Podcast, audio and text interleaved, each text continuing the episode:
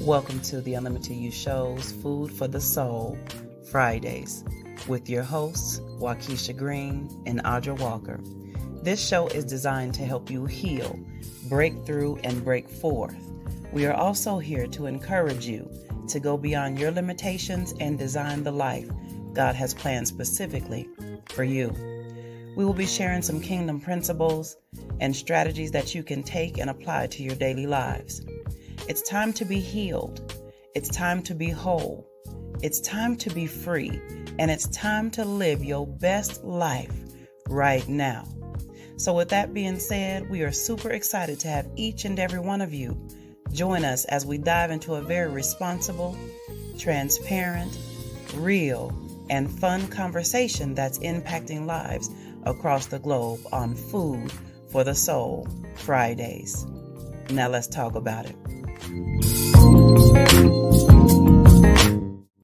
And look, how everybody doing? Y'all good? Long day. I know we didn't have a long day. I'm hoping to go bowling tonight. Okay. Girl, My birthday is on a Wednesday, and I'm like, mm, I'll be at work, so right. Bowling sounds about right. I know that's right, honey. Shoot, y'all need to go get on some skates. Everybody don't want to skate. Everybody. I'm, I'm cool with skating. It's I don't want to drive all the way to the west side. Oh, okay. Because the bowling alley is literally like maybe 10 minutes from here. So bowling okay. is a lot closer than skating. And I don't want none of my kids driving me. Oh, well. Uh, huh. mm-hmm. no, I'm trying to tell you. So look, we got Jessica. We got, of course, my sis Audra. So we're gonna we wanted to come on here. You guys, um, we was actually gonna do a different topic um, until the Lord reminded me what this month was. Um, and so we're gonna talk about survive to thrive tonight. So it's gonna be some questions go out. We're gonna dialogue. We're gonna have this conversation so we can help somebody else. And I and I basically said survive to thrive for the next generation. Because we don't just go through just for us. You know, and um it was a video that that you know we were watching and it's called I Forgive You. And so it was really it was right on time because what happens sometimes is we we're just gonna kind of we're gonna touch touch on Y'all tell me what you want to talk about first. Breast cancer, or y'all want to do domestic violence first? I'm gonna let let's let's talk about it. Let's do breast cancer and end with domestic violence. Yeah. Okay. Because I think in domestic violence we got a whole lot to unpack, unpack. especially with the video and stuff going on. Not that breast cancer is not important and, and we trying to overlook it or quick pass it because we're gonna get in depth with that, but I want the majority to be about DV today. Today. Right, right. Yeah. So with um, you know, I know sis that you have um, you've shared your testimony before about surviving um, breast cancer. So what would you tell um, what would you tell people to make sure that they are they're on top of that? And pretty much how I know you had shared but it's some people that might not have heard you right what happened during your process when you did find out that you had breast cancer. So share that if you will, and then give us some um, some give us some nuggets for people to be aware and how they can check and see what's going on. Well, the first thing I would say is always do a self breast check. You know, I know a lot of doctors got away from um, they clients are telling their clients to check their breasts, but I think that's very important to do every month. Had I not done that, I would have right. found the lump. and I would not have noticed. I wouldn't have called my doctor. Right. By me doing that, and I know um, when I was in the military, I found the lump, and they didn't do a biopsy or anything. They just did an ultrasound. It was like, oh, it's like a water cyst. It will come every time you have your menses, and just keep checking or whatever, and just go to the um, go get a mammogram every year. Well, I will go to get a mammogram every year, and I will get the same thing. You're not old enough yet. You have to be 40 years old to get a mammogram. And I kept telling them, like, hey, my doctor want me to get checked because I found a lump and I have a family history of breast cancer. So he wants me to get checked. They just dismissed me like it was like, you're not 40, we're not doing it. Right. But I kept checking myself, and every month it would come and go and come and go. Well, this year in 2012, it never left and I was like, huh, like my cycle was gone for two weeks and it's still here, you know, right. whatever. And so before that, right, I would get sharp, sharp pains in my breast. Mm. I was like, I'd be at work and I'm like, ah. and I was like, should I check myself in? And I was like, nah, I ain't nothing. I ain't gonna check myself in. But subconsciously is telling me check in so you can get a get a mammogram done. You need to right. check, but I'm dismissing God's voice, right? Right to check in, and I worked in the ER, and it was easy for me to check in and get that done. But I dismiss it like, oh, you know, it's what my cycle will go, yada right. yada. So, you know, I check and I was like, okay, it's gonna go away. And I'm checking and I was like, okay, so and I, my husband was deployed at the time. So I told him, I was like, yeah, I'm gonna call a doctor, whatever. So I woke up the next morning and my breast was discolored. Mm. I'm just like, okay, well, this ain't good. So I called mm. my doctor and he was like, come on in. And we got in and he did an ultrasound and he was like, oh, yeah, we found something there. God bless you. Thank you. He said, we found something there. So we're going to send you right now to get a mammogram. So when they did the mammogram, it was like, oh yeah, we seen some some tissues and you know some stuff that a little concerning. So we're gonna come back um, in two days, we want you to come back so we could um, schedule your biopsy. Right. that day, I went back two days later, got the biopsy. They sent it off to the pathologist, and I would say within a week that the hospital called me to come up there, and they told me I had breast cancer, and I'm like, oh, okay, you know, and it wasn't a reaction they was looking for, right. and like, well, we need you to go home and get somebody, and then come back. So in my mind, I'm like, why do I have to go home and get somebody and come back? You already told me I got breast cancer. What more can you tell me than that? You know, right. I'm already here. So what? Bring somebody with me in the beginning. Right. So like, all right, I'll, I'll try to find somebody and come back. I said, Do I have a certain time? No, just whenever you can find somebody, just come back. I said, Okay. So on my way home, I'm like, now I am on this island because at this time we in Hawaii. I'm my husband is deployed. My oldest two children is too young. Right. I'm sitting there like, who am I gonna get? I don't have no family here in Hawaii. So I'm just like, and that was literally the only time I cried. It wasn't because I had breast cancer, because like I'm alone. I don't have no family here. Who am I gonna get? Right. So God said, Stop the crying. You do have family. Call your pastor. Right. I called my pastor and I promise you, she was asleep. I was like, they, uh, they got the results. They told me I had cancer, but they told me to go home and get somebody and come back. She said, Well, come get me. By the time you get in my house, I will be ready. Right. We I went picked her up. We went back.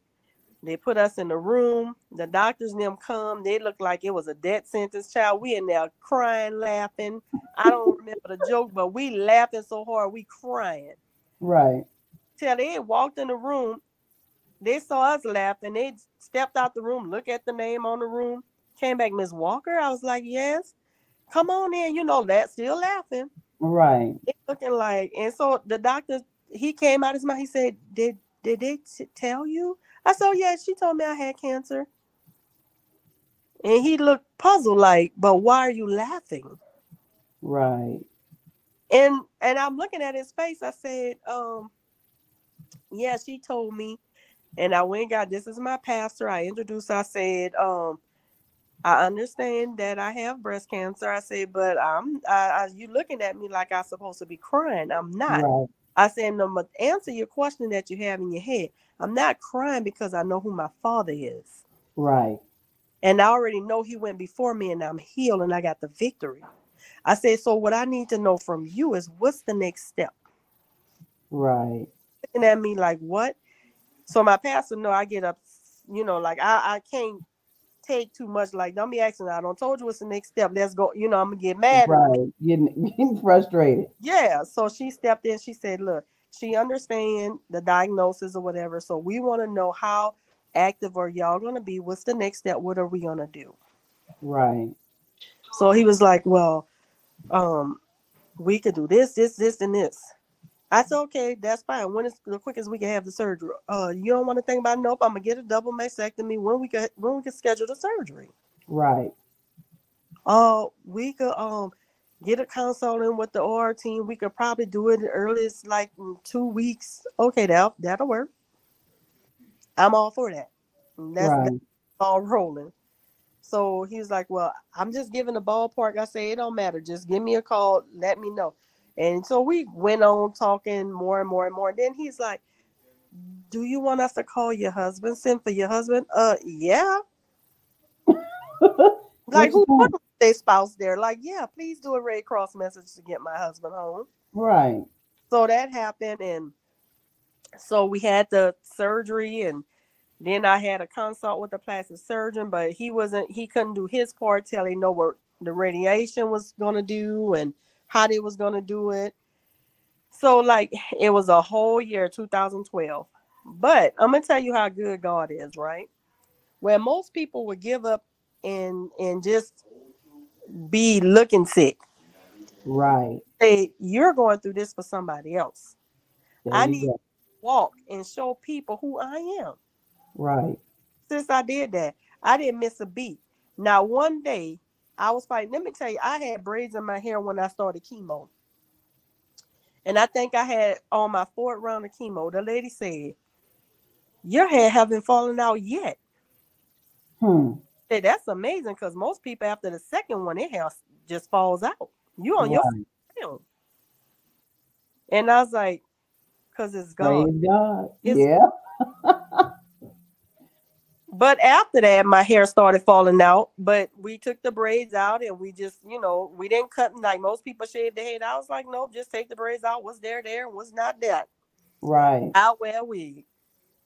Well, going through chemo, it was like I was the poster child of chemo because they saw how I was going through it. They was like, well, we have people that come in and we trying to tell them about chemo. They be scared. Can you talk to them? Sure, I can. Mm-hmm because I know this ain't for me. Right, right. Here for them. Mm-hmm. So I did that. And like the one lady, she was like, Why did y'all go get her? She don't have cancer. right, because you I, wasn't woe is me. Yeah. I didn't look like it, honey. I had my wig on. I kept my makeup on, baby. You couldn't tell this diva nothing. Right. Okay. I was like, look, this is what I was before, and this is how I'm gonna go through, and this right. is how I'll be afterwards. Okay. So I, I told her, I say, honey, I just got off the machine. I just finished my treatment. Right. And she looking at me like, but you still have your hair. Honey, no, this is a wig. I know, thank you. Right. but this is a wig. I know that's right. Said, but you don't look. I said, how are you supposed to look when you have cancer? Right. She couldn't answer me because I'm trying to see how you supposed to look. I supposed to look sick. Mm-hmm. I supposed to look, you know, scared, crying. Right. What? What? Tell me how I'm supposed to look. She couldn't answer me.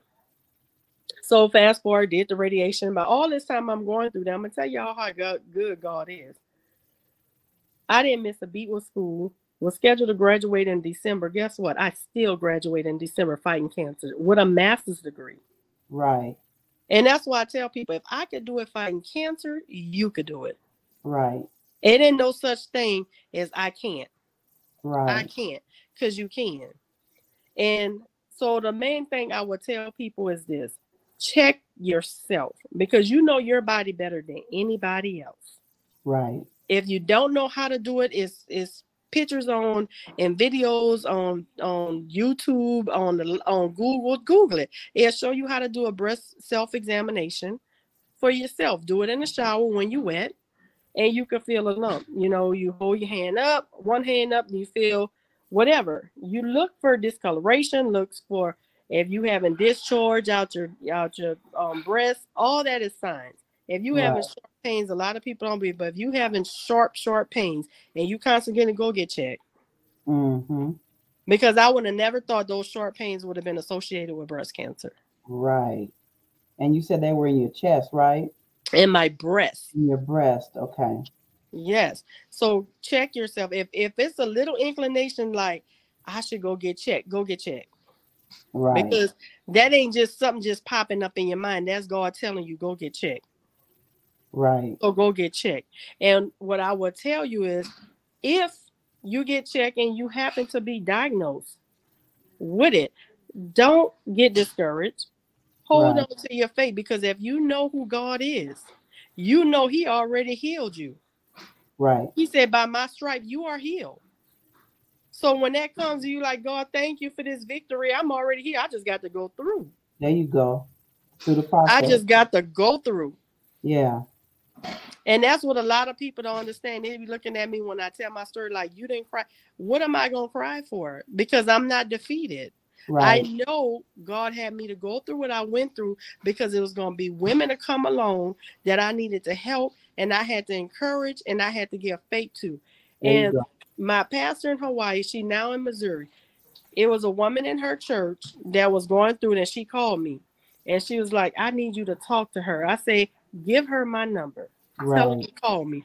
The lady never called me. She asked me, I said, no. She said, well, I'm going to give you her number. And I called the lady and she called me back. She said, I'm sorry, I missed your number. Yeah, she told me I was just busy. And sometimes on Facebook, she would she would tag me and post or, you know, what she says, she's like, thank you, sis, for encouraging me because I was so defeated. Right.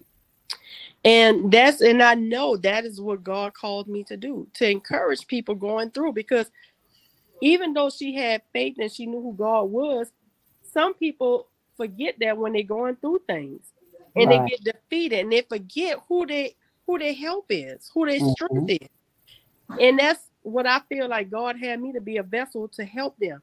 Remember, right. our Father, He is the healer. Yeah. He already gave you the victory. Right. Way you could be defeated and cancer could take you out is if you allow the enemy to destroy your mind and think that God can't heal you. Right. And you I am up. 10 years free, cancer free. Amen. Praise God. 10 years, sis. Look, yeah. let me tell you, I am a living testimony what God right. can do. Right. And if he did it for me, he could do it for others. Yeah, that's right. But now. they got to have the faith of a mustard seed. And the mustard seed, I I actually work with a mustard seed. A mustard seed is so small. Right. If you take Super it off the pack, it is so you need a magnifying glass to see it. Mm. So just think if you have a faith like that, what God could do. All he right. said you just need a faith of a mustard seed. He'll do the rest. Yeah. And he said a grain of a mustard seed. so that tells you that that's a little faith. Little faith. Little said. faith. Oh, ye of little faith. Ye mm. of little faith. Yeah. So you oops, that's good. And God is, yeah, God is so good. So good. He's so faithful. And I love that because just here, you know, with me, I had experienced that as well, you know, a couple of months ago, where I went in, I didn't realize that women are supposed to get their mammograms at 40 years old now. I was thinking it was 45 plus. And they was like, my doctor was like, no, it's actually 40. So she ordered me to have a mammogram done. And I had never, you know, I didn't feel any any anything odd at all. And so I was like, well, shoot, I don't feel anything odd. And so when I went in and got it done, and then he was talking about it was the tissues was deeper than my up than my and in the left one than my right one. And I'm like, okay, Father, uh-uh, we are not claiming that. We are not claiming that. And so it says, you know, I messaged you and I said, sis, pray, lift me up that it comes back benign. But um, I had to do the same thing as go through a biopsy, and it did come back benign. Praise God. So, um, yeah, but if you're right, check on yourselves, and you know when something is is off, you know, and even if you don't feel anything wrong, get your checkups. And you know what, sis? I I am I am still fighting that they take away the age limit because it's so many African women of color. I'm not going to even say African, it's women of color right. that is getting breast cancer before Mhm. 40. Right. When I got diagnosed, I was not 40. I was Right. 30. So I don't I don't believe and then when you tell them like, "Hey, I have a history, my doctor want me," and it's like, "Oh, nope, you have to be 40." So I am fighting and I'm trying to get it passed in Congress where they could take away the age of 40 Right. because it's too many women that is getting diagnosed before 40 and dying because yeah. they can't get a mammogram till they 40. That is ridiculous to me. Right.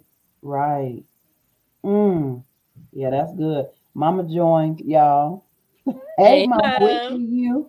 Hey, yeah, she mama was having a hard time getting in. But we're glad you're here, Mama.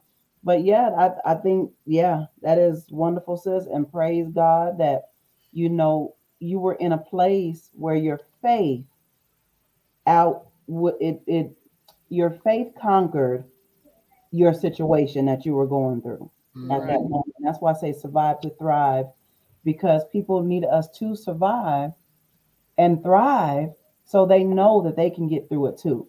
And, Exactly. and we all know that everybody won't go through, you know, breast cancer. Everybody won't go through. And the next thing that we'll talk about is domestic violence, you know, but a lot of people go through different things. And you gotta, one thing you said was, I said, I, I look, I know my father. You said, I know my father. And mm-hmm. they wanted me to look defeated. They wanted me to act defeated, but I, I couldn't because I know who my help came from. My, I know where my help came from. Exactly. And let me tell y'all something. Y'all, have to, y'all could turn that around. Mm-hmm. Y'all could turn the, the you know how the thermostat turns the atmosphere? Right. That is what I did because it was one of my visits after my surgery. That doctor told me, he said, You gave me so much faith. And I was like, How is that? He said, You was the first person I have ever seen that got a diagnosis, did not cry, Right. think they was gonna die. He said, You restored my faith in what I'm doing. He said, because when he said the reason why I came in a room like that, because most of the time when women find out and then we come back in, they're torn up, they're crying, they're defeated, they don't know what to do. Right. He said that's why I walked out and walked back in. Like, did y'all tell her? Because she's laughing. right. And I Right. him, I said, because my father already told me that Right. whatever the situation is, he got me. Right. And and when I, he told me I restored his faith, I'm like, look at God. And there you go. Because it was something that you needed from me too, doctor. Right. Because you was losing your faith in God and with your ability to do what you was doing. Right. Right. Because so many people, I guess it was weighing on him, I'm not sure, but from him saying that to me, I took like he was it was weighing on him that I have to keep giving these women bad news and I got to do Mhm. this and you know, I don't know if I could keep doing this. Right. So that's why I feel like I restored his faith. Like you keep doing what you're doing. Right. But it ain't me who restoring your faith. It was our father restoring your faith through through me. you. There you go. Ah, And and I had to tell him that. And like he was like he come in there and like our relationship had changed because I thought he was just a cold doctor. Like he because he couldn't process me at first. right. He couldn't understand me.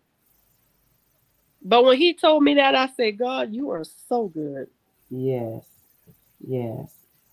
But yeah, just keep pushing, you guys. Keep pushing. If you if you're not 40 and you got a his a family history of breast cancer, keep pushing. Keep telling your doctors. Keep telling them till you can get it. Because one thing I do know, working in healthcare, and even before I got in healthcare, women, people of color, is not represented the same way as Caucasians right. they do not value our lives like they do a Caucasian. And I watched the um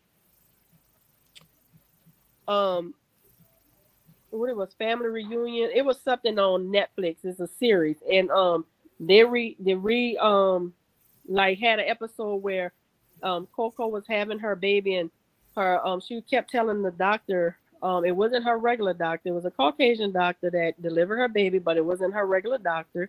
And she was like, "Something is not right. I don't feel good. I don't. It's just something not right." Right. We know our body. And she was like, Yes. Oh, it's fine. We gave her medicine. We gave her Tylenol. Da da da da da. And the mother-in-law was in there. She was like, No, if my daughter-in-law telling you something ain't right, you need to check her. But since you don't want to, let me go find somebody who will. She went and found another doctor, a doctor of color. Yeah. Mhm. And while the, the, the doctor of color it, um, was in there um, working on her, and um, the, the Caucasian doctor was in there, she started seizing. They had to send her to um, ICU right away. Mhm. And come to find out, she had preeclampsia after birth. Mm. And it caused her because her blood pressure was high. And the, and the Caucasian doctor didn't see nothing wrong with that. And Right. when the Caucasian doctor walked out the room, you know, the mother-in-law thanked the the what the doctor of color, and she said, you know, um, I'm here to do what I need to do because we of color are not taken care of like Mhm. we should be in health. Right. And that is so true. And they, they did an episode because there's so many women of color that died during childbirth. I know I'm off the topic a little bit, but it's gonna come back. But it's so many women of color dying in childbirth because we don't get the health care that we need. And that is so true with breast cancer. If you're a woman of color, you have to push to get that mammogram. You Yeah, have to push to get the care that you need Right. because Yeah, you do. don't, you will die because you Right. will be underdiagnosed. They probably won't diagnose you at all because guess what? You're not 40. And they won't do anything about it. And you could tell them this. So you have to push. And if you find a doctor that ain't listening to you, it's okay. You're paying for that doctor. It's your right to get another doctor. Yeah. Go to the patient advocacy in the hospital and let them know what's going on. And you want a new doctor because this doctor is not listening to you and this doctor is not hearing you. This Mhm. is your health, ladies and gentlemen. Because let me tell y'all something. A lot of people don't know. Men have breast cancer too. Yep. Right. So if you're a guy listening on here, I suggest you go get checked too. It's not just women have breast cancer, Right. men have cancer. And it's so important. And a lot of people don't know that because it's mostly men of color that get breast cancer. And it's not treated, it's underdiagnosed, and it's not talked about. Right. So please, I'm I'm begging y'all, go get checked. Push, Right. push for your help, Push Yep. seen, push to be heard. If that doctor don't want to hear you, dismiss that doctor, get another one till you get a doctor that will hear you. Right. Yep. That's good. All right. That's good, sis. Thank you for sharing that because I know, you know, when you shared that testimony a while ago, long, you know, some time ago with me, I was like, well, praise God, because most times that's exactly what happened. People go, you know, you get afraid and then you start, um, you know, they just shut down. you know, shut down and get real terrified of the news that they had got, and then they, they think it's the end, and really, okay, it's not the end. And like you said, push, fight Mm-hmm. through it. You know, it's a process, but you get through it. Right. Yeah. Good. All right, ladies. Now we bringing in the, the other thing that's um, the awareness this month is domestic violence. So we're gonna shut this thing down with talking about domestic violence. So um, God had gave given me that we were going to talk about this. Actually, today we was you're going to talk about a totally different topic, but He revealed re- reminded me of what this month was, and then so I was in that. I had um, on YouTube one of a, a episode called "I Forgive You," and it was called Angelina, episode four. And so I started listening to it and watching it. I'm like, oh wow, that's right on the lines of what we gonna be talking about tonight. And so I'm watching it, and just know, you guys, that trauma runs deeper than what you think. Yeah. It really does. And so we're gonna we're gonna all three of us ladies have been through domestic violence. You know, whether it's physical, emotional abuse, mental abuse, it's abuse. Verbal. All of it. Verbal, all that. Financial. Finan- yes, financial abuse. Abuse. So so we're gonna talk about it, and I, I'll I, will i will start off because I want to take it all the way back because this young lady, Angelina, she experienced so in this this episode, just trying to keep it short, simple to the point. She came home one day and her mom was sitting there at the table with her father. And so I thank you for talking about this. Let's say Facebook user. I don't know who you are, baby. So uh, say who it is. You're welcome. Thank you. Yeah. But um, so she she came home and she was like, Dad. And the dad was supposed to have been gone. Apparently, he he was supposed to have left him and the mama and the daughter. Hey, Melissa. Oh, thank you for joining, babe. Yeah, thank you. So um, he had pretty much left both of them. But the daughter was like, Mom, I thought you said that you wasn't in contact with dad. And so she told the, the mom went running after the dad because he got up. He was like, I told you we, we will not do this if she's around. So basically, he didn't want their daughter to be there. He wanted a relationship with the mother. Didn't want his daughter. And so I'm like, oh my gosh. So I just I kept on watching and kept on watching. And so he got up and he stormed out, and then the mama went chasing after him. She on the door, no, don't leave. And then first of all, if he wants to leave, you let him leave. And he so basically what you did was you cho- you told him that it's okay for him not to choose your child. Right. Mm-hmm. His daughter. So I was like, oh my goodness. So we talking about DV trauma. So you know, with his words, that was abusive. What he said, and then for him to walk out on supposed to be both of them, but he, in actuality, he walked up, walked out on the daughter. Yeah. And the mama allowed it. So, mm-hmm. needless to say, the daughter grew up, and so she started dating. She started going through the same cycle that her mother went to went through, and she was trying her hardest to break free from that but she didn't know how to do that because what who was her example? Her mother. Right. Her mother was the example. And so she got older and you know, I guess the, the father had passed on and she went and she came to talk to her baby or to her mom. And she was like, I just gotta ask. I have to ask, did you ever stop seeing him? Yeah. He said no. So basically, all these years, you still seeing this man, but the daughter couldn't be anywhere in the vicinity. So right. imagine what that did to Angelina. It killed her. So then she see, okay, well, my mom went through this. So now what happens is self-worth. She now she don't even understand and know who she is because she didn't took on her identity from her mother. Mm-hmm. Mm-hmm. And that happens many times is we take on the identity of what we were shown. Right. And, and so her mom finally, she finally admitted, and she was like, I thought she pretty much didn't think that she was going to ask that question, but she asked that question and she was honest with her. And the daughter said, I forgive you. I forgive you. And so, what I do know is the mother didn't have any value for herself. Yeah. She didn't know who she was. Mm-hmm. And she probably that cycle probably repeated from what she saw. Right. And that's what I was gonna say. She's seen that from her mother, her mother. Yes. And it yes. just down generational curse. There you go. And it repeats. And so I think it really um just really hit me because I'm like, oh my gosh. I immediately I felt how Angelina felt. And I was like, oh my word, you know, because my mom, we I saw my mom go through a whole bunch of stuff when we were growing up. I mean, we were fighting her boyfriend with her. You know, my mama, she was look, let me tell you, let me tell you about my mama. Look, you know how that Madea, that Tyler Perry, you know, she been, been, been warming some hot pennies up on the stove and all that. Look, I'm telling you, it went, it went down, you know, pushing refrigerators on a man and all that. You know, so we saw all of that. We saw, but mama, mama stayed.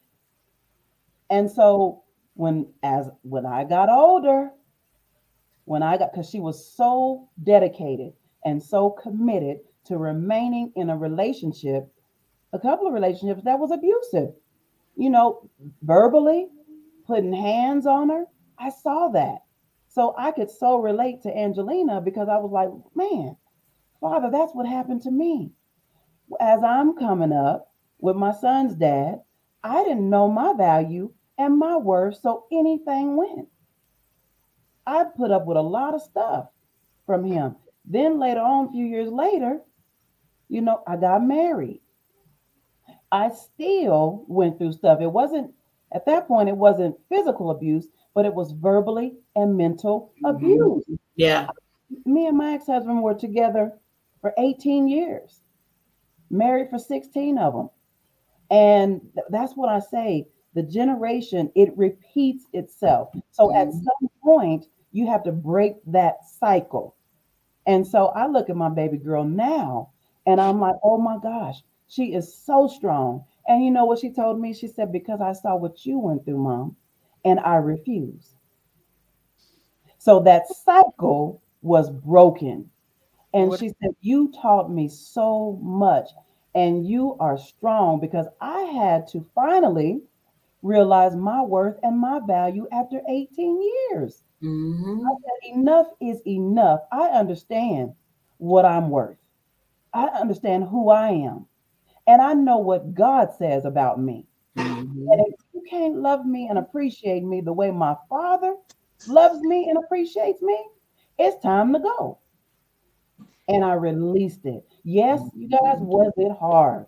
And I filed for divorce because it was it was hard. It was probably I won't say that before I lost my son, that was the hardest thing I've had to endure was divorcing my husband because you know, Jessica, I did everything in my power. Oh yeah. To on to my husband mm-hmm. because I wanted. Growing up, we didn't. It we were constantly moving constantly moving. We were here, we were there. It wasn't a lot of structure.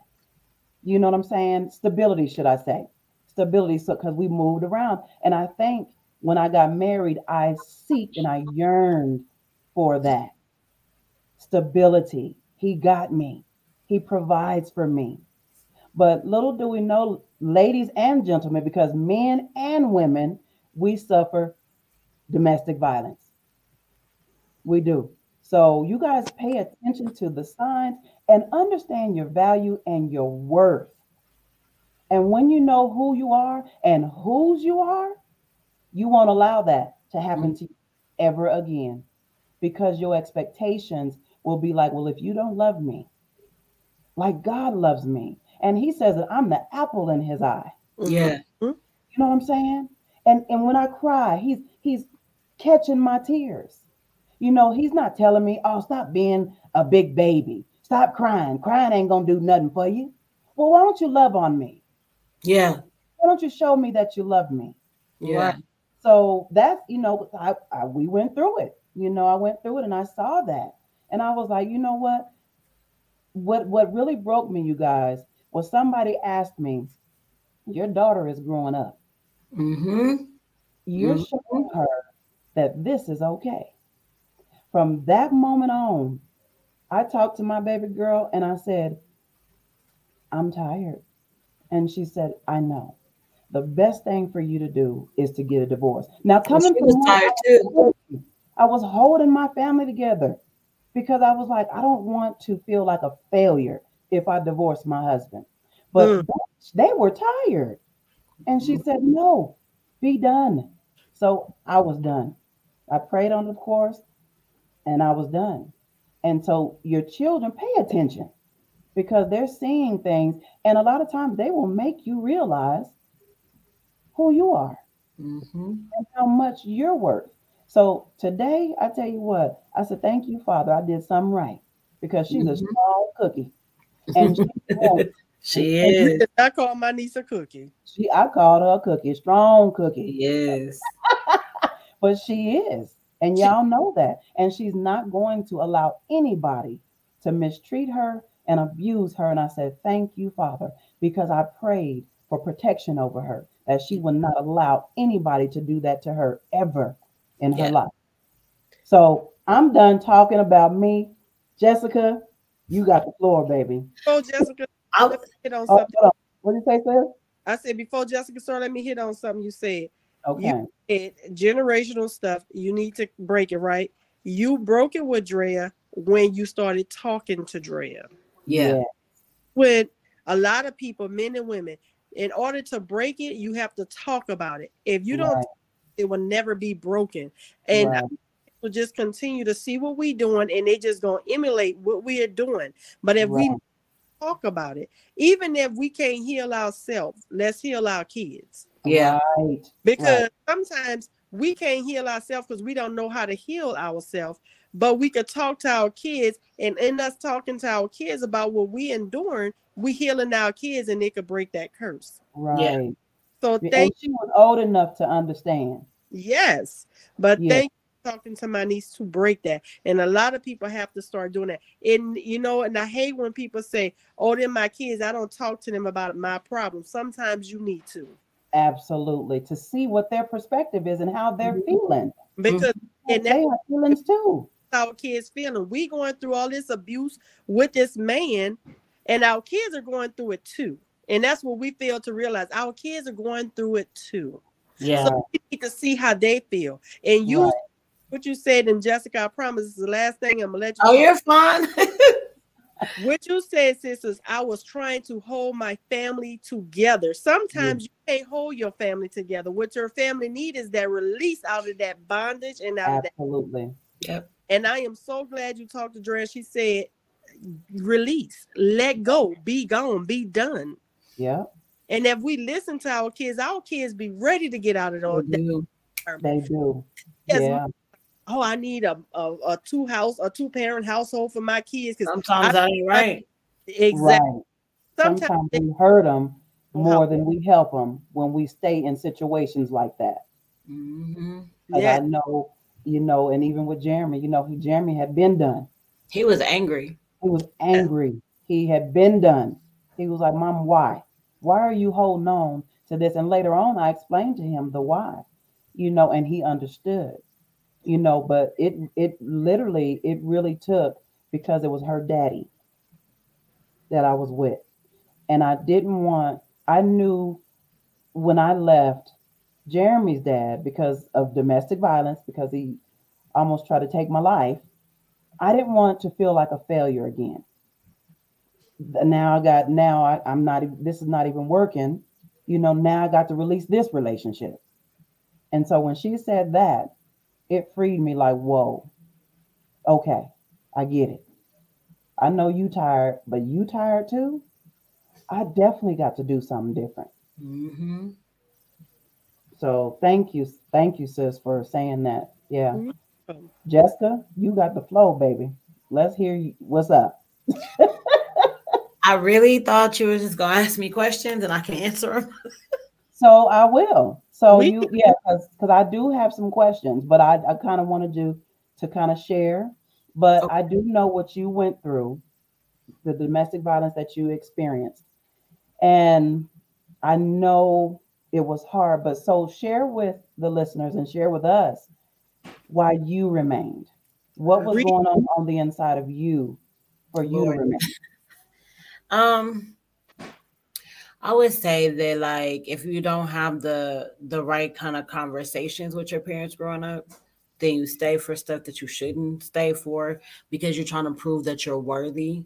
Mm-hmm. Um, that you're worthy of this love, you're worthy of like this adoration, you're worthy of somebody to care about you because you care so much because you love this way, and people don't love in the same way, you know. Yeah. So, um, you know, the first one it was I really kind of tried to keep it under wraps because I didn't know what I was gonna do. Like I was scared for my life. Like right. this dude is gonna kill me. right. And you know, it it started while I was pregnant. It was like small stuff, you know, like mm-hmm. little stuff. And it's like, okay, so you snatched my chain off my neck and you pushed me down. Okay. Then, you know, it just gradually got worse. And I'm like, I'm carrying, like, I'm literally like huge pregnant, you know, and, and it got worse and just got worse. And I finally got to a point, um, if I could be candid, my birthday when I turned, I believe I was turning 27 or 28. Mm-hmm. Uh, I had got up that morning and I went over to my dad's house, went and got my birthday card from him, you know, and came back to the house and like I had made up in my mind on my way home, like I'm done. And I didn't say nothing. I just was like, oh, I'm done. Right. And um, I went underneath my sink in the kitchen and grabbed really big black trash bags. You know how my daddy did with the big black trash bags. Mm-hmm. I got like four or five of them and I was packing his stuff. Right. Because I was done and I didn't want to say nothing because I don't want you, I don't want to trigger you at this point. So I went in my room, locked the door, packing his stuff. And his green eyes went from green to red. This wasn't the same person. This wasn't and and it always did but it was like it was really bad this time and uh i believe like i just remember telling him uh just go ahead and kill me because that's what you want to do just do it like i gave up i was done like mm. I, I, couldn't go no more i was like I, i'm done mm. just do it if you're gonna do it you know right and i don't know what triggered i don't know what stopped him but you know, he was like, You just don't know how much I love you. I say, You know what? I want you to hate me. That's right. Right. I, like, right. I just told him, I was like, I want you to hate me. I don't right. I don't want you to love me. I want you to hate me. Um, I ended up, you know, getting a restraining order and sticking with the restraining mm-hmm. order this time. And um, July 13th of 2009, to this day, no one knows who did it, how, how it happened, but um, my house was burned down. Right. And the night before, I had called my grandmother because I needed to go to court the next day against him. And I kept seeing him around the neighborhood. Mm-hmm. And I was mm-hmm. like, I need to go to my grandma's house. Like, I just didn't feel safe. I was like, I need to go to my grandma's. So me and the kids went over to my grandma's. And that morning at five in the morning, I get a call, and sure enough, my house is burning down. Right. And so it was like, I'm glad I got out. I'm glad I got my kids out you know, we lost a lot of memories, but I'm glad we had our life, you know. So my counselor in the the domestic violence shelter that me and the kids were in, and it wasn't like a weird shelter like I thought it was, but uh, she was like, you know, I haven't really seen you cry. Like I don't feel like you're uh, grieving, and I was like, I cried for two days. I'm done crying. Right. I gotta I have to boss up and like I gotta take care of my kids. What do you mean? Like there's no time for crying right now. You know, like literally, I'm I've, I did it. I'm done. Mm-hmm. And um and then you know you find yourself in it again, and you're like, how did I get in this again? like how did I how did I end up right. in a relationship like this? And it was more so mental and verbal abuse, you know, right. tearing you down as a person, making you feel lower than low, like making right. you feel like the smallest thing, and all you're doing is loving this person. All you're doing right. is caring about this person. All you're doing is building a family with this person. And I was with him for 10 years. And you know, it really hurt when he passed. Like it, it hurt me a lot, you know, because this was the man I was married to. Right. And but it was while I was in it, I, I think it was like year eight. I just was done. I was like, you know what? I'm sick of this cheating. I'm sick of you talking to me crazy. Like, I'm done, you right. know? And it's that epiphany of like, I was watching Diavion become angry. Like, I was yeah. watching him become very, very angry. He was like starting a fight, and that really wasn't me. And he's still not like that to this day. He's not a fighter unless he has to, but he was just getting really angry and like acting out. And then, um, you know, the kids was just like, "Mama, please stop crying. Like, we, you know, I'm, I'm, why are you crying? Like, what's?" And you get tired of telling your kids, "I'm okay, I'm okay, I'm fine, I'm right, fine, right." Fine. And your kids are like, "No, you're not. No, you're not. I'm looking at you, and you're not." You know. So then I started having conversations with my daughters, and I was like, "I'm going to get out of this because I don't want you to ever be in it. There you I don't go. want these to be the shoes that you feel like you have to feel. Right. You know, like these are not shoes that I want you to wear." Mm-hmm. So I had to get out of it and I just was like, I'm done. You right. know. And but I feel like we stay because we're we're really just trying to be like, you know, this is my family. Right. You know, I love this person. I'm in love with this person. I care about them. I care about their well-being. Like, why don't they feel the same? Why won't they, why won't they love me the way that I know that I should be loved? Right. So I feel like we we stay for a bunch of different reasons. Now, if you have kids, you're staying because of the kids. Mm-hmm. You know, if you married, you're staying because you married, and or you're staying because you're scared of the unknown. You're scared of what's going to happen if I if I leave. What what's going to happen? You know, how am I going to function? But right. the crazy thing is, you're already functioning. Right.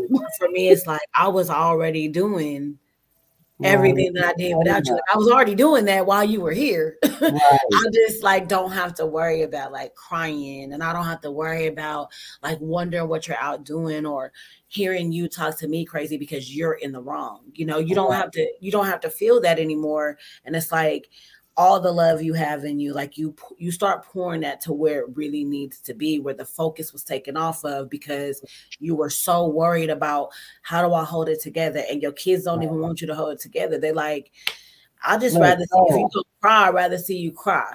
I'd rather see you be real than i'm gonna hold it i'm gonna hold it i'm gonna hold it i'm gonna hold it i'm gonna hold it right. Because i feel like in in the african american community we are conditioned as women to you know be the strength be the backbone right. be the be the nurturer be the caretaker be the now it's like be the breadwinner too. You there have you to wear all these different hats. You got to be the the hard worker. You have to be, you know, a boss at work. You got to be a boss in the home. You got to like be the caretaker in the home. You got to be the counselor, the therapist, the nurse, the cheerleader, the I'm to drive you to everywhere you need to be. You know, you have to you wear so many hats and people don't understand like the weight of those hats. Right. Yeah. So the yeah. weight of the hats is is is detrimental sometimes.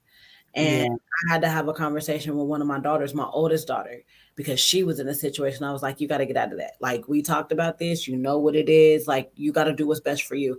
And she was, she did her best to like get out of the situation. But the way she did, I don't think I would have did that. She like jumped out of a moving car because she wanted to get away that bad. She wanted to get out. Yeah. She was done. She was done. And she was like, this is the best way I can do it and get away. Like, I'm, I'm yeah. done right. you know and the physical scars will clear up but those right. emotional scars like she's still working through those you know Absolutely. and she she has a real big problem with trust and i think that what that's what happens when you're in these kind of relationships you don't trust anymore. That's the truth. and maybe right. not anymore it's just i don't i'm gonna hold on this right here. Right. you know put this blockade up and if i feel like you doing a little too much like okay cool i'm done you know right you put that that that that boundary up yeah to and it's, it's like and it's not even a boundary to protect the thing you. is sometimes it's not a boundary it's it's like a veil we put over ourselves right. to protect us from something and we don't even know what we're protecting ourselves from it's right. just well i was hurt so much so i'm not even gonna let you get close enough to do that to hurt me again right. and you trust you don't trust easily when you've been through yeah that. right you know, it's crazy because you were as you were saying that, I was thinking about because I was listening to uh, Pastor Sarah Jakes Roberts, and she said that um, when her and her husband got together, um, pa- Pastor Touré would tell her, "I will never cheat on you, and I will never intentionally hurt you." And she said, "Don't be telling me that. Right. Do not be telling me that because you you are going to hurt me. You're going to do that, but it's because of what she went through. Yeah, you know, and so." Then she didn't allow in the beginning she didn't allow her husband to break through that because she was afraid. And yeah. that's what we do. We we think we like no i'm not i'm not gonna give you the chance to hurt me right. like the last person yeah. did. Yeah. You know? And, and it's like we want to give though. We want to give a chance. Yeah. you know what i mean? We but got, we, it's like we gotta have control over that chance right i'm giving right. you the chance but let's see what you do. You know, yeah, it's it's always that thing in the back of your head that says this person might not do right. Right. no. Thinking like that, we sabotage a relationship that could have been good. Yeah.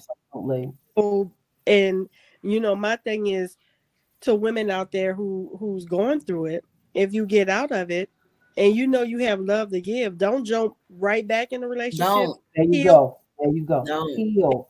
Don't deal with that issue and you go into another relationship, you're not going to allow yourself to be loved the way you should nope. because if that person do one thing to remind you of something that person who abused you, you're gonna yeah. it's gonna be no trust. You're gonna think that's that's what this person is, and it could be just a misunderstanding. Mm-hmm. Right. But that because we've been through that before, and that's a sign to us. Oh, that's a mm-hmm. sign. I'm done.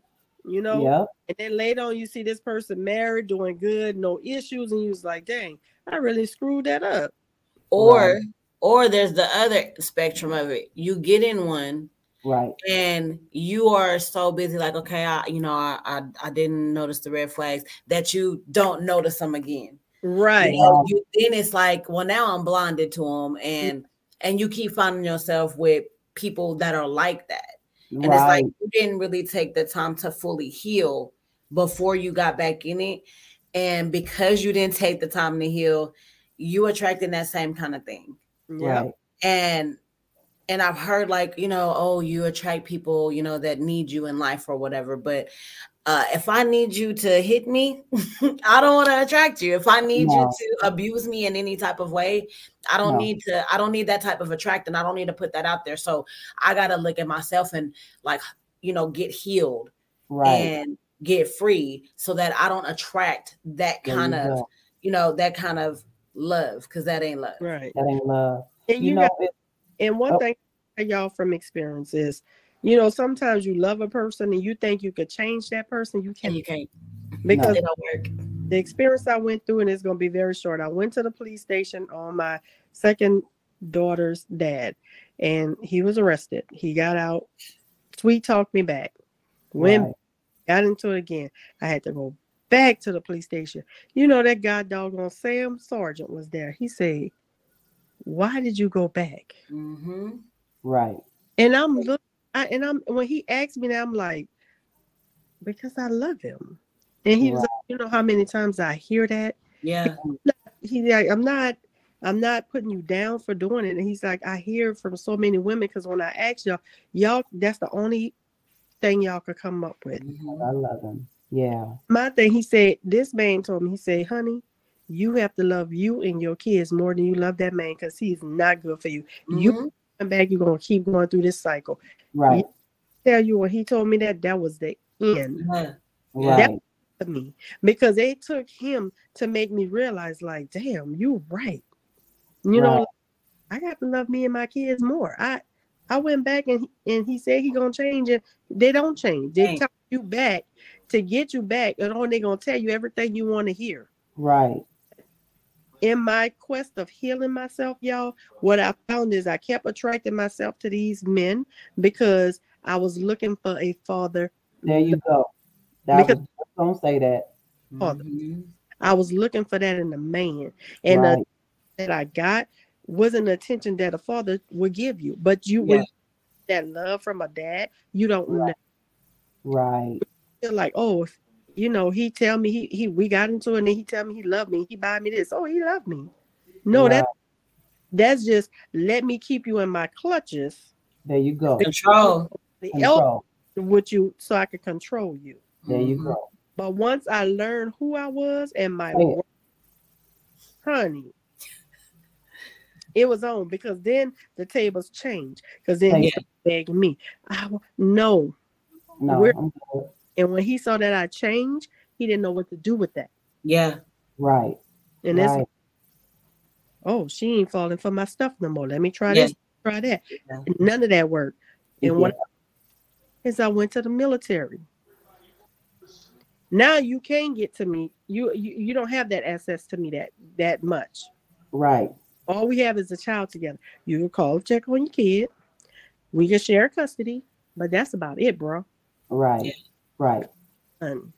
yeah. But we have to realize, you know, and and and one thing I could say too is, ladies, stop saying when you see somebody else going through it. Oh, I would. That I'll never do that. I that don't ever, don't ever say that. That was me. I'll do this. I'll do that because I'm gonna tell you. Because you don't know what you would do. I right. was until I was in it, and I'm like, now I ain't do nothing I said I was gonna do because when you in it, it's a total different situation. Right. Absolutely. You are absolutely you know, right. And you lose friends too, you know, yeah. because the friend doesn't know how to be supportive to you. They don't know how to how to be there for you because you know, and on one instance, you know, they're they're trying to be there and listen. Right. But then it's well, you keep saying you're tired, you're tired, but you ain't leaving. And yeah. a lot of people don't know somebody's reason why they ain't leaving. Nine times out of ten, they scared to death. Right. And it's not just like, oh no, he scares me. It's I literally think my life might come to an end. end. You know, like, and you don't know that because you're not going through it. And I almost lost like a really good friend of mine because of that, because like she knew what was going on, but she started like, she made it a joke one time to somebody else. And I was like, you know, that's not something you joke about. And you don't bring that up in mixed company. They don't know me like that. They don't right. know what's going on behind closed doors. You're privy to part of it, but you don't know. Right. And for you to make it a joke is not cool. So sometimes even our friends and our family members, they don't know how to be supportive in that right. because it's not them. You know, right. when you hear so many people, it would have never, I would never, I couldn't. Listen, you don't know. You, you don't, don't know you don't know. You don't. And the thing is, you should say, I don't want to know. Right. I don't want to know right. what that feels like. I don't want to know what I would have to do in that situation. Absolutely. Because you calling this girl dumb, but she's scared for her doggone life. She's scared right. for her kids' life. Right. You know, have kids together. You know what I mean? And it's people just don't realize that you know the power of words and when they say these things because i see so much where people are like she's stupid. I don't get why she stays. Dang, she must like it. Or what did she do for this person to do that? Right. Or what did he do? Oh, you must deserve it. And it's like, we as a people think some real strange ways about stuff. Right. You know, how can you look at somebody's misfortune like that? How can you look at somebody in that type of situation? And that's what comes to your mind. Not let me help this person, not, you know, do you need anything? A hug, a smile, right. you know, a, a, word of encouragement. Right. It's, well, you stupid. Or what was you doing? Or what was you wearing? Or oh, his right. friends came over, so you should have went in the room. Excuse you. Right. You know, so it, it's to me, you know, people have a lot of judgment on something that they're not a part of. Right. They never experience. So right. experience, you shouldn't speak on it. And I did until I got till I experienced it. And I'm like, right. well, here I go. And right. then I used to hear people's like, oh, uh, you know, I didn't leave because I love him. And then what the answers I gave the, the cop? Oh, because I love him. I love him. Yeah. And, and, and that's true. Real because in your mind you do and you feel like they will change. And right. I love them. I don't want to give up on them. Yeah. You know? But when he told me that, it like hit home. Like, damn, I am. I'm trying to love and see that he changed, but I have to love myself. There you go. Kids, you know. Yeah. So yeah, I think this was a great topic. We need to, you know, even after the month has passed, we need to yeah revisit it. Yeah, and people out there, men and women, that's mm-hmm. in and don't know how to respond. Right. They don't know, do. And since I know we talked about this before, we had put up a whole lot of um places they could get help, you know. Right. Um, but you know, if you need help, look it up. Google. Please reach out. Reach out to somebody that can help right. because right. you know, it's gonna end one or two ways. With your life being gone or the abuser life gonna be gone and yeah. then you go to jail, and then your kids have no one. But right. nine times out of ten, it's you. Right. It's you yeah. that that right. don't get away with your life. Right. right. And, and I was gonna say what you what you guys said is you really have got to understand and value you. Mm-hmm. Because when you get to the place where you know who you are and love you, like you, then you'll be able to, you won't even attract that anymore. Yeah, right. You'll look at it because now you're in a place because I, I can say that because that's where I'm at. Mm-hmm. And I'm in a place where I'm like, oh, no, no, no, no. I I refuse to compromise me. Yeah. For anybody that's not going to value me. Yeah. And appreciate me. Because I understand and I know who I am because yeah. I know what love I give out. Yeah. I know who I am. I am love walking. Yes. And mm-hmm. when I love you, I, I love, you. Exactly. Period. No ifs, ands, and no buts about it. No ifs, ands, or buts. And that's what it is. It's genuine, real, agape, unconditional, you know, God kind of love. Yeah. And if they can't love you with an agape, unconditional love, yeah. then that's not the person for you. Yeah. It's not. And you know, after my divorce, I said, I'm telling you guys, I got on my hands and knees and I cried and I said, Father, I will never again elevate a man over you. Yeah. Because that's what I did. I yeah. elevated this these these men over my God. Yeah. And I forgot who my father was. So I said, you know what? It is me and you. Yep. And I took that time. I, I think before I even dated again, it was like a year and a half. Yeah, I remember. I had to heal. Mm-hmm. I had to know who is Keisha. Yeah. Because you know, with I want to say with mothers, even with fathers, mothers, we wear many hats. We're raising children. We're married. You know, we're family. You know, and so we have to wear many hats. But what we sometimes what we forget to do is we forget to say, "Who am I?" What is that? Beautiful girls here. I think you got spammed. Yeah, that's what that. Yeah, that's spam. but you know, and that's what you know. You have to realize, who am I? Yeah. What are the things that I enjoy? You know, I tell you, me and my ex-husband, we divorced, and I I think we divorced in oh my that was God. 2012. 2012. That was before and I moved. Mm-hmm. Before you moved from Colorado. Yep. And I moved. When did I move in with y'all, sis? What year was that? It's 22. I want to say 2019, 2018. 18. 18. 18. What year you went to Georgia?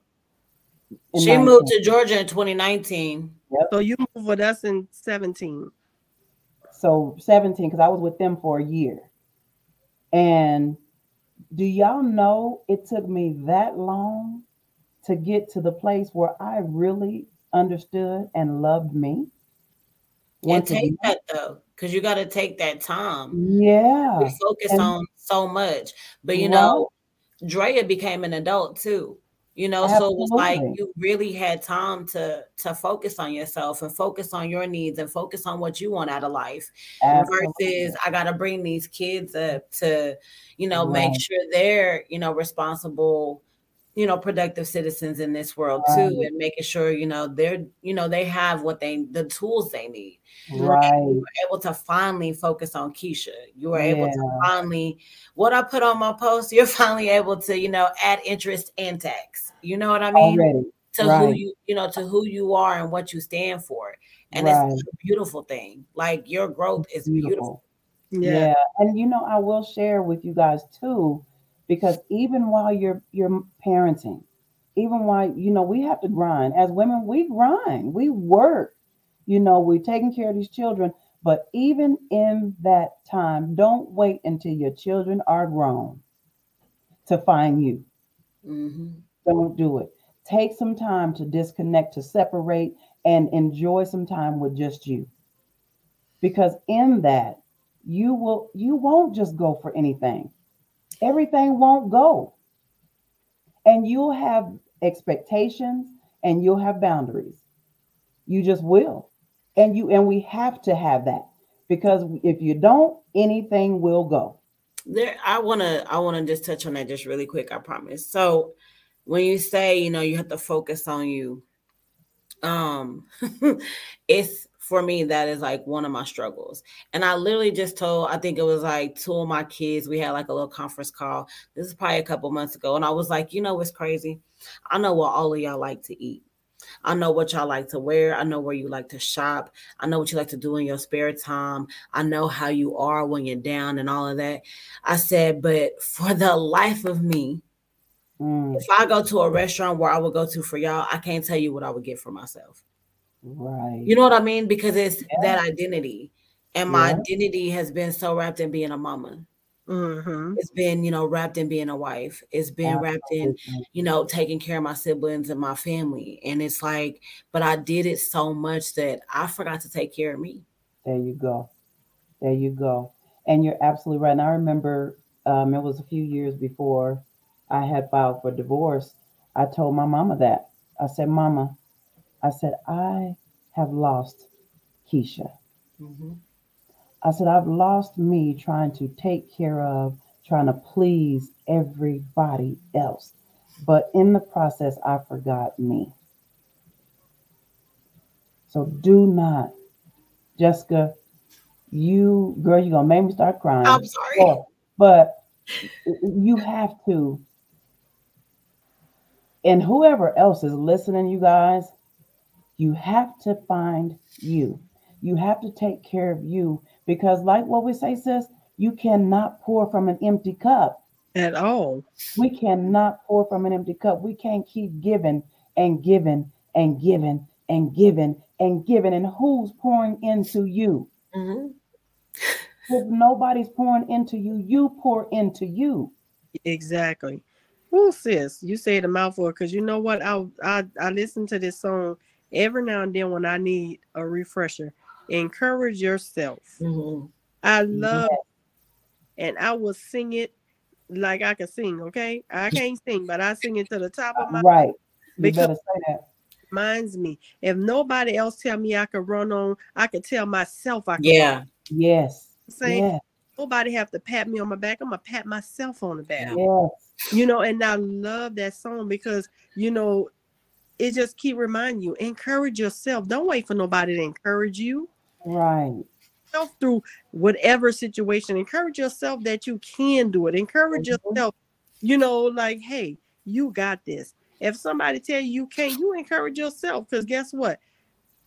God said you can. Yeah. And you remember what He said about you, not what the enemy say about you. And when you Right. Remember that, you can encourage yourself to keep going, keep running, keep pushing. Yes. So you know, Ooh. And and and Jessica said something. She said, sis, she said, look, look at me repeat my daggum self. But she said, I know everything that my my children like. I know when you hurt me. I know everything about you. But she cannot say, what does Jessica like? Jessica can't go to a restaurant by herself without anybody because she's not okay. Well, and I'm thinking about I'm thinking about like, oh, I could do this for them. Right. You know, that's even that's even just going, you know, going shopping. you know. I'm quick. I am so quick to put something back and be like, oh, that's too expensive when it's for myself. Yeah. But yeah. when it's for somebody like my kids. or my spouse or you know, whatever, it's Yep. like you don't care. gonna get that for them. You know, I don't even care. No no expenses spared. You know, so it's like, you And know, we- when I was There's talking to them, I'm just like, you know, I know everything for y'all. Right. Right. And so for me, I'm trying to like get back to me. Like, Yeah. what do I enjoy? What I like to do. You, you, know, um, I'm tired of trying to figure out what everybody else like to do because I already know. There you go. You know, So what you need to do, Jessica, is get in a journal and Yeah. write down what at least just start with five things. Five things I I want to do that I Right. think I might like to do. yeah, and- and see. And then if those five do five more.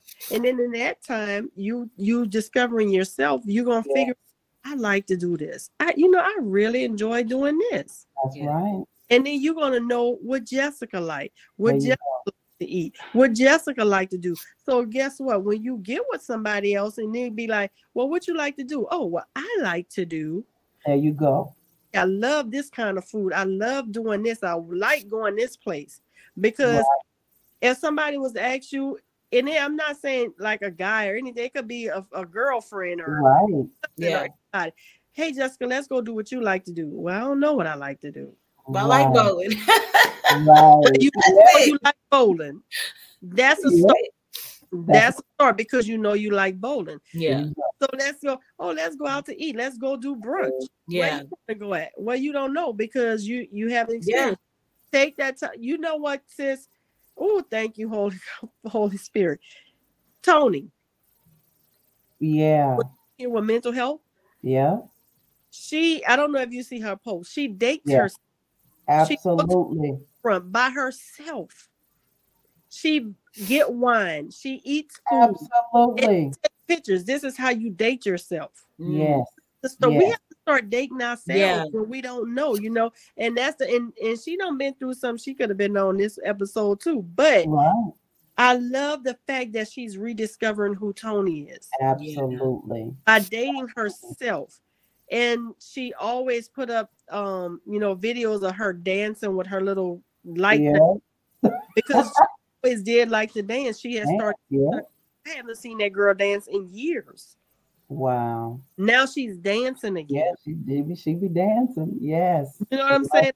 Rediscovering who she is. Right. Because got two queens looking at her. Absolutely. Absolutely. So and just, when we know and when we discover who we are, right, it gives our girls permission mm-hmm. to be who they are. Yeah. Even our our our men, our young boys, young men growing up. They say, "Oh, that's a strong cookie right there." Yep, my mama shoes. She'll go and do. My baby girl tell you, "Mama, I love my quiet time. Yeah, I love me some Keisha and, me and Jesus, and, and I love me. I love to read. Yeah, I, I, do. I love to read, and I love to be in my own space. But when you get to a place where you absolutely love being with just you, then you know you're good.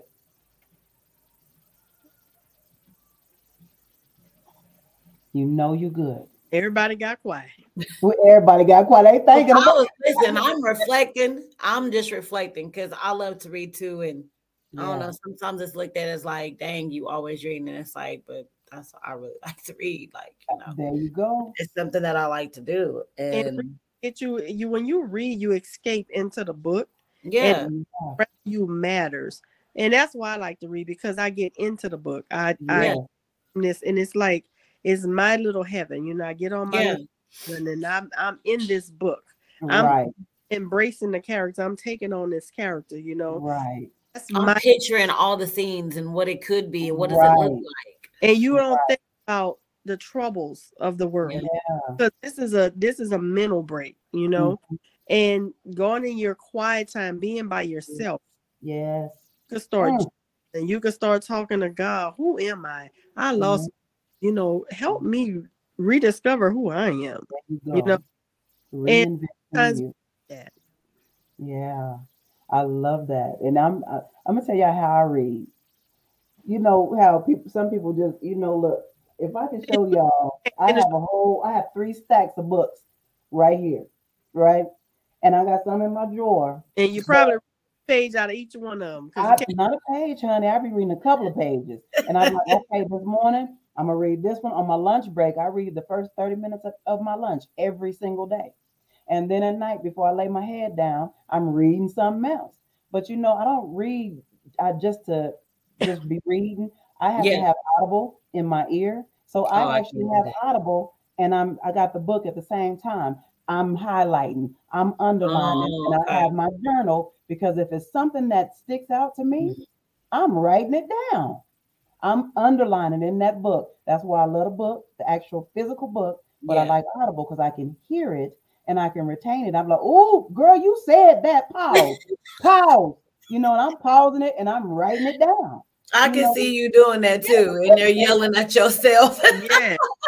And that's how I read, and I'm just like, and and that that does it for me, and I yeah. and I it I retain it, you know, because I read a lot of inspirational books, motivational books, I uh, you know, books that that you know lead and guiding you. We just finished Balance by Pastor Touré Roberts. You know, I read Sarah Jakes Roberts. I'm reading a couple of hers right now. Woman Evolve. You know, I read that. And those are things that we do, you know, to help us evolve and be the be the best version of us that God desires for us to be. So that's how I read. I have to have the audible. I got my book and I'm following along and I'm highlighting and underlining. So if something hits me, then I'd be like, oh, And you know what it does too? Later on, if I'm talking to somebody about that situation, I can revisit that. You're like, you know what? This here helped me. And I might have read about it or I might have experienced it. Tools. This is what we say. We're going to provide tools and strategies to help you live your best life right now and break through and break forth into the plan and purpose that God has for you. Mm-hmm. And that's how we do it. Let's see what Mama said real quick. And you also, okay, hold up. And you also you learn from your experience and ask God to help you reverse it. Yeah. Yeah. She, she had put that up earlier, but you're absolutely right. So, any last minute comments? This was so good, y'all. We're gonna have to do a part two. I'm with it. Yeah. Yeah. We're gonna have to do a part two. So y'all good? Look, all hearts and minds clear. but I thank y'all so much for sharing, you know, because I, I truly believe that this blessed somebody. I know it blessed oh, me. yeah. Yes, definitely blessed me. Yeah. And so um, you know, for those listening now and those that will listen later, you know, just you may not take everything that we have said, but take something. Take something. And Jessica, you said something. You said when when somebody told you they loved you, you said, I want you to hate me. If if love is this, I want you to hate me. Mm-hmm. And that is so true to some so many people. That's not love. It's and if not. you desire for somebody to hate you, if love hurts you, it's time to move on. Yeah. Mm-hmm. And don't allow them to re-injure you because yeah. we do that. We allow re- people to re-injure and re-injure and we stay. So what we want to say, strive to thrive so yes. we can help this generation and the next generation coming behind us. Yeah. To be continued. I love y'all. Love you too. Thank love you. you.